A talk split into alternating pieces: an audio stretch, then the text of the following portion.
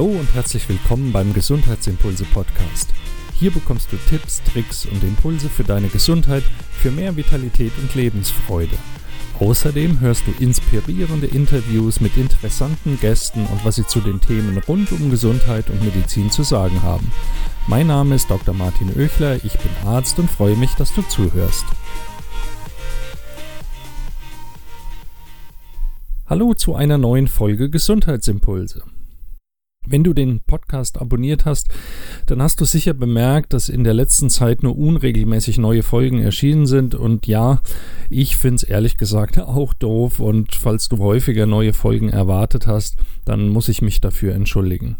Natürlich gibt es einen Grund dafür, welchen erstens ich habe an mehreren neuen Projekten und an einem älteren Projekt gearbeitet. Welches das ist, das erfährst du noch im Laufe dieser Folge. Bleib dran und ich habe deshalb den Podcast etwas vernachlässigt.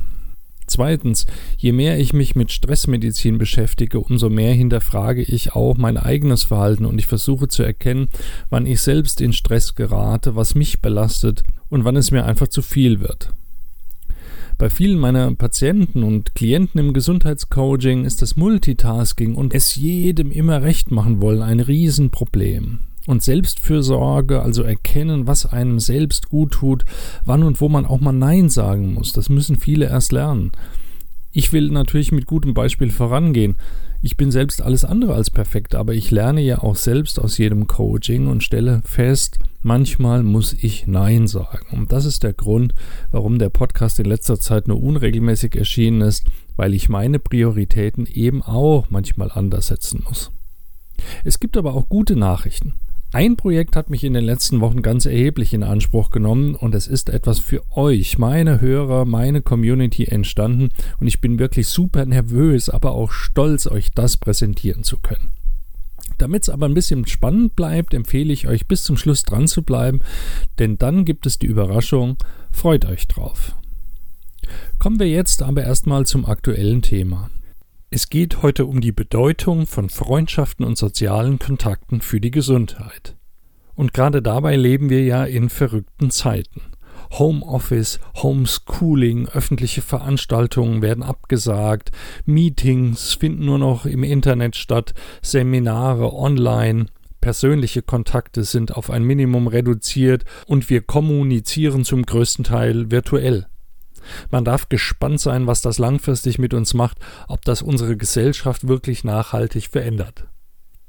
Aber wir dürfen auch hierbei erfahren, jede Medaille hat zwei Seiten. Natürlich ist es Mist, dass wir uns nicht live treffen dürfen, aber ohne die Möglichkeiten der modernen Internetkommunikation würden wir uns eben gar nicht treffen. Also kommt es auf die Betrachtungsweise an. Eine große wissenschaftliche Untersuchung kam zu dem Schluss, dass mangelnde Sozialkontakte genauso schädlich sind wie das Rauchen von 15 Zigaretten täglich oder sogar doppelt so groß wie von Fettleibigkeit, also Adipositas. Ja, richtig. Mangelnde Freundschaften sind extrem schädlich für die Gesundheit. Was bedeutet das im Einzelnen? Natürlich stirbt niemand sofort, nur weil er zu wenig Freunde und Bekannte hat. Es geht um Wahrscheinlichkeiten. Wahrscheinlich kennt jeder von euch jemanden, der sehr alt wurde, obwohl er starker Raucher war. Ein bekanntes Beispiel dafür ist der, der ehemalige Bundeskanzler Helmut Schmidt. Er muss oft als Beispiel dafür herhalten, dass man auch als Kettenraucher 95 Jahre alt werden kann. Obwohl jeder Raucher natürlich unzählige Menschen aus seinem Umfeld kennt, die wegen des Rauchens schwere Krankheiten davongetragen haben oder sogar früh gestorben sind. Oder ein anderes Beispiel. Ihr kennt sicher alle jemanden, der sich ungesund ernährt, der übergewichtig ist und trotzdem sonst gesund oder weitgehend gesund ist. Wir sprechen immer von Risikofaktoren. Niemand, wirklich niemand kann vorhersagen, wie alt er wird oder welche Krankheiten er bekommt. Risikofaktoren sind immer statistische Größen, Zahlen in der Wahrscheinlichkeitsrechnung. Mit einer statistischen Wahrscheinlichkeit tritt das oder jenes Ereignis ein. Die Wahrscheinlichkeit, dass du im Lotto gewinnst, beträgt ungefähr 1 zu 14 Millionen. Also es ist ziemlich unwahrscheinlich, aber trotzdem gibt es fast jede Woche mindestens einen Lottogewinner. Wenn die Wahrscheinlichkeit, dass dies oder jenes Ereignis eintritt, gering ist, dann denken wir Menschen immer, das passiert sowieso nicht. Aber was kümmert das den Lottogewinner? Andererseits, wenn du russisch Roulette spielst und du hast eine Kugel im Revolver und fünf Kammern sind frei, dann ist die Wahrscheinlichkeit, dass du dir eine Kugel in den Kopf jagst, 1 zu 5, also 20 Prozent. Das ist dir dann nicht mehr egal. In der Medizin, wenn es um Risikofaktoren geht, betrachten wir auch immer Wahrscheinlichkeiten, mit denen ein Ereignis eintritt. Und so wurde eben zweifelsfrei festgestellt, dass, wenn du rauchst, du mit 50-prozentiger Wahrscheinlichkeit früher stirbst, als wenn du nicht rauchst. Eine Studie des Deutschen Krebsforschungszentrums konnte das bereits 2008 zeigen. Mehr als die Hälfte aller regelmäßigen Raucher stirbt vorzeitig an den Folgen ihres Tabakkonsums. 58 Prozent der Raucher erreichen das 70. Lebensjahr, aber 81 Prozent der Nichtraucher.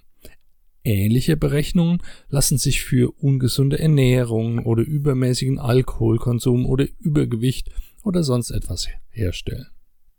Daraus schlussfolgern wir als Gesellschaft und als Medizin und alle, die sich um die Gesundheit bemühen, den Ratschlag ernähre dich gesund, höre auf zu rauchen und trink nicht zu viel. Aber hast du schon mal den Ratschlag gehört, such dir Freunde, sonst stirbst du früher?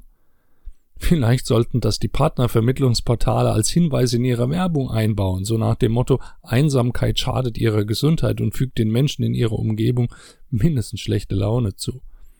Aber im Ernst, natürlich lässt sich Einsamkeit nicht so leicht messen wie die Zahl gerauchter Zigaretten. Aber man schätzt tatsächlich, dass Einsamkeit genauso ungesund ist wie das Rauchen.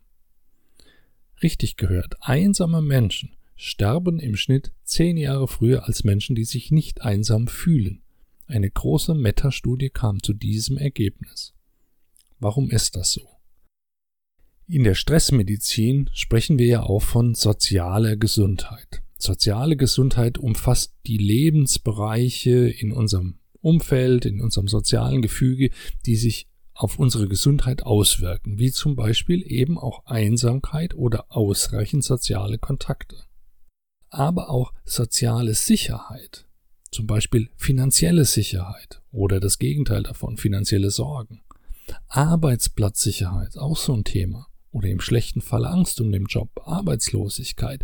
Das kann einen ganz wesentlichen Einfluss auf die Gesundheit haben. Da gibt mir sicher jeder recht. Also mangelnde Sicherheit, Angst, Einsamkeit, das bedeutet in erster Linie Stress für den Betreffenden und dauerhafter Stress macht bekanntlich krank. Bezüglich der sozialen Gesundheit, also dieser Sicherheitsfaktoren, hat sich in unserer Gesellschaft in den letzten ein bis zwei Generationen ganz vieles verändert. Vieles ist eben nicht mehr sicher. Familiäre und soziale Bindungen sind nicht mehr so einfach zum Beispiel durch berufliches Pendeln. Wer nicht mehr an dem Ort arbeitet, an dem er auch wohnt, hat Schwierigkeiten an seinem Wohnort soziale Kontakte aufrechtzuerhalten. Wir haben eine Abkehr von der Großfamilie. Wir haben mehr Anonymität in den Großstädten, die sogenannte urbane Vereinsamung. Eigentlich ein Paradoxon. Dort, wo viele Menschen zusammenwohnen, fühlen sich trotzdem viele anonym. Wir haben die Abkehr von Freizeitbeschäftigungen, in denen viele Menschen gemeinsam etwas unternommen haben, zum Beispiel Vereine. Es gibt immer weniger Menschen, die in Vereinen organisiert sind. Die Bindungen zwischen Eltern und Kind verändern sich. Während noch vor ein bis zwei Generationen die Kinder in Großfamilien aufwuchsen, werden heute viele Kinder mit einem alleinerziehenden Elternteil groß. Wir wissen noch nicht, wie es sich langfristig auswirkt, wenn Kleinkinder und Säuglinge den Großteil des Tages in Gemeinschaftseinrichtungen, Krippen und Kitas verbringen. Sicher lernen sie dort auf der einen Seite soziales Verhalten, aber andererseits bedeutet das für die Kleinen auch Stress, und jedes Kind wird den anders verarbeiten. Das ist kein Argument gegen frühkindliche Betreuungseinrichtungen, aber man muss die langfristigen Auswirkungen im Auge behalten. Das Gefühl von Sicherheit und Geborgenheit gerade in den ersten Lebensmonaten und Lebensjahren mindert die Ausschüttung von Stresshormonen im Gehirn bei Kindern und stärkt somit die kognitive, emotionale und auch die körperliche Entwicklung. Die Frage sollte also lauten, wie geben wir unseren Kindern das größtmögliche Gefühl von Sicherheit und Geborgenheit? Für Erwachsene gilt aber weitgehend das Gleiche. Auch wir fühlen uns gerne sicher und geborgen. Freundschaften geben auch Sicherheit. Sie zeichnen sich aus durch ähnliche Interessen, durch ähnliche Ansichten. Unter Freunden vertraut man einander. Man erfährt von Freunden auch mal Anerkennung für das eigene Tun und Anerkennung stärkt unser Selbstvertrauen. Und das wiederum baut Stress ab. Wie schon gesagt, wir kommunizieren in der modernen Welt immer häufiger über Medien miteinander und nicht mehr im direkten Face-to-Face-Kontakt. Welche Rolle spielen Social Media für Freundschaften und soziale Kontakte? Nun, meiner Meinung nach ist Social Media weder gut noch schlecht, sondern es ist ein Werkzeug und wie bei allen Werkzeugen kommt es darauf an, wie man sie nutzt. Was und wie man aus Social Media konsumiert. Wenn man sie zum Beispiel nutzt, um über eine räumliche Distanz in Verbindung zu bleiben, sich auszutauschen und Freundschaften zu pflegen, dann ist das wunderbar. Stress entsteht aber dadurch, dass man echte Emotionen in einer virtuellen Kommunikation oft ausblendet. Körperliche Nähe, Berührung, Gestik, Mimik, jemanden anzuschauen, das ist für die Kommunikation enorm wichtig und das fällt bei der Kommunikation über Social Media komplett weg. Wir sehen also immer nur einen Ausschnitt aus der Wirklichkeit. Wir Menschen können immer nur eine bestimmte Zahl sozialer Kontakte überblicken. Wir haben so enge Interaktionen mit bis zu 30 Personen, maximal 40 Personen. Das entspricht so der Größe einer, einer Sippe, einer Großfamilie in der Steinzeit. Und die Psychologie, die psychologische Wissenschaft kann nachvollziehen, dass wir Menschen eben nur diese Größe überblicken. Wenn es mehr Menschen werden, dann werden die Kontakte oberflächlich. Wir können uns nicht mehr alle Eigenschaften merken. Wir wissen nicht mehr, wie wir mit wem reden können, welche positiven und negativen Eigenschaften derjenige hat, welche Macken derjenige hat, worauf wir vielleicht im Besonderen bei dieser Person Rücksicht nehmen müssen. Bei 20, 30, maximal 40 Leuten wissen wir das noch. Aber darüber hinaus werden die Kontakte oberflächlich. Daraus entwickelt sich manchmal ein völliges Paradoxon. Zu viele Kontakte können auch zur Isolation führen. Ein Beispiel dafür sind Prominente im Internet. Prominente, die jeder kennt, über die viele Menschen glauben, alles zu wissen, aber natürlich den Menschen selbst nicht wirklich kennen. Diese Prominenten fühlen sich oft isoliert und es gibt Beispiele dafür, dass die dann in tiefe Depressionen verfallen sind. Es ist bekannt, dass in der Kommunikation über Social Media die Hemmschwellen für negative Töne extrem niedrig liegen. Ganz schnell wird man beurteilt, wird man verurteilt, bekommt man etwas geschrieben oder gesagt, was man in der Angesicht zu Angesicht Kommunikation nie aussprechen würde. Und diese Tatsache führt eben auch zu Stress. Das sind die Nachteile der Kommunikation über Social Media kurz zusammengefasst. Also halten wir einmal fest. Immer mehr Menschen ernähren sich zwar gesund, sie treiben Sport, sie verzichten auf Alkohol und sie verzichten aufs Rauchen, um fit und gesund zu bleiben. Andererseits steigt die Zahl der Single-Haushalte. Die Tatsache, dass man Single ist, bedeutet zwar nicht automatisch, dass man einsam sein muss, aber gesellschaftlich ist seit Jahren ein Trend zur mehr Isolation und auch zu häufigerer Einsamkeit zu beobachten. Und zwar vor allem bei jungen Menschen. Das zeigen Umfrageergebnisse. Die Tatsache steht im krassen Widerspruch zu den nahezu unbegrenzten Möglichkeiten der sozialen Vernetzung durch das Internet, von dem wir ja gerade in der jetzigen Zeit häufig Gebrauch machen. Der Grund, dass wir aber trotzdem vereinsamen obwohl wir so viele Kontakte haben können und viele ja auch wirklich haben. Der Grund könnte in der Tatsache liegen, dass man eben nur eine begrenzte Anzahl von Kontakten auch wirklich sinnvoll verarbeiten kann, wie ich gerade erklärt habe. Darüber hinaus sollten wir auf gute und auch echte soziale Beziehungen zu Freunden, zur Familie und in der Partnerschaft Wert legen. Umgib dich mit Menschen, die dir gut tun der Mensch ist nun mal ein soziales Wesen. Soziale Kontakte können das Immunsystem stärken, sie können vor Depressionen und anderen Erkrankungen schützen. Woher weiß man nun, ob man gesunde Beziehungen pflegt oder nicht? Man weiß es nicht, man fühlt es. Frag dich selbst einmal, hast du Menschen in deinem Umfeld, die du um Rat fragen kannst, wenn du ein Problem hast? Gibt es Leute, die du anrufen kannst, wenn du Hilfe brauchst und die dann auch wahrscheinlich kommen würden, um dir zu helfen? Hast du Menschen, mit denen du auch einfach mal Spaß haben kannst, einfach so, ohne irgendwelche Hintergedanken?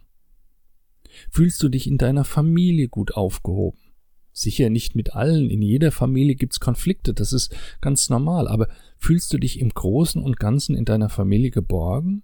Hast du überhaupt eine Familie? Und falls nein, gibt es eine Gemeinschaft, die für dich eine Art Familienersatz darstellt? Wie verträgst du dich mit deinen Arbeitskollegen? Macht es Spaß, mit denen zusammenzuarbeiten oder bereitet es dir Stress, wenn du mit denen zusammen bist? Fühlst du dich wohl mit den Menschen in deinem Umfeld oder fehlt dir etwas? Falls dir etwas fehlt, ein paar konkrete Tipps. Wie findest du Freunde und gesunde soziale Kontakte? Sicherlich steht an erster Stelle die Frage nach Familie. Hast du Geschwister? Hast du noch Eltern? Hast du Großeltern? Hast du Cousins, Cousinen und so weiter? Kontaktiere die mal wieder. Vielleicht findet ihr Gemeinsamkeiten, wo ihr anknüpfen könnt. Kontaktiere auch mal wieder alte Freunde. Ruf sie an, schreib ihnen, schick ihnen eine Message. Wichtig ist immer die Kommunikation in Verbindung zu bleiben. Vielleicht kannst du den einen oder anderen zu dir einladen oder ihr könnt gemeinsam was unternehmen. Ich weiß, in der jetzigen Zeit wird es schwierig sein, aber man kann mit jedem in Kontakt bleiben. Hier nutzen uns die modernen Medien wiederum etwas. Gerade jetzt in der Corona-Zeit, wo wir Kontaktbeschränkungen haben, da kann ja auch geteiltes Leid zusammenschweißen. Über Freunde und Familie hinaus gibt es Menschen, mit denen du gemeinsame Hobbys hast. Vielleicht kannst du ein Treffen organisieren, vielleicht kannst du in einen Verein eintreten oder eine ehrenamtliche Tätigkeit übernehmen. Gerade ehrenamtliche Tätigkeiten, wo man mit anderen Menschen eine gleiche Mission erfüllt, kann unheimlich zusammenschweißen und daraus können Freundschaften entstehen. Vielleicht bist du Mitglied in einer Kirchengemeinde, engagier dich dort häufiger. Vielleicht kannst du auch berufliche Kontakte intensivieren und ihr könnt auch im Job mal über private Dinge reden. Bei den Freunden, die wir Menschen uns suchen, gilt oft das Prinzip gleich und gleich gesellt sich gerne oder wie man das auf Neudeutsch bezeichnet, Similarity Attraction. Das heißt, wir ziehen Menschen an, die uns selbst ähnlich sind, die ähnliche Interessen haben, ähnliche Ansichten vertreten, im ähnlichen Alter wie wir selbst sind und so weiter. In diesem Podcast handle ich ja auch nach diesem Prinzip. Von Beginn an habe ich immer wieder Leute interviewt, die auch Gesundheitsthemen bearbeiten. Coaches, Therapeuten, Ärzte aus ganz unterschiedlichen Bereichen, aber immer zu Themen, die für Gesundheit und Vitalität wichtig sind. Aus diesen Kontakten, die ich wirklich extrem schätzen gelernt habe, sind einige wirkliche Freundschaften entstanden, für die ich ganz doll dankbar bin. Ich habe mit sieben dieser Kontakte Kolleginnen und Kollegen ein Buch herausgegeben und das ist die Überraschung, die ich mit euch zum Ende dieser Folge teilen wollte. Fühle dich besser und bleib gesund. Die besten Tipps von acht Experten für dein Wohlbefinden. Das ist der Titel unseres Buches und ich bin total stolz und glücklich, dass es gelungen ist, das Buch fertigzustellen. Ich bin jedem Co-Autor, jeder Co-Autorin zu wirklich allergrößtem Dank verpflichtet, dass sie da mitgemacht haben. Schön, dass es euch gibt. Und so kann ich Ihnen und euch, liebe Zuhörerinnen, liebe Zuhörer, jetzt das Gesundheitsimpulse Expertenbuch präsentieren. Die Autoren sind Bas Kast, der Bestseller-Autor vom Ernährungskompass, der ein Kapitel was sonst über Ernährung beigetragen hat. Dr. Ben Bark, Sportwissenschaftler zum Thema Bewegung. Helge Koch, mein Freund Psychologe und Mediziner zu einem Stressthema.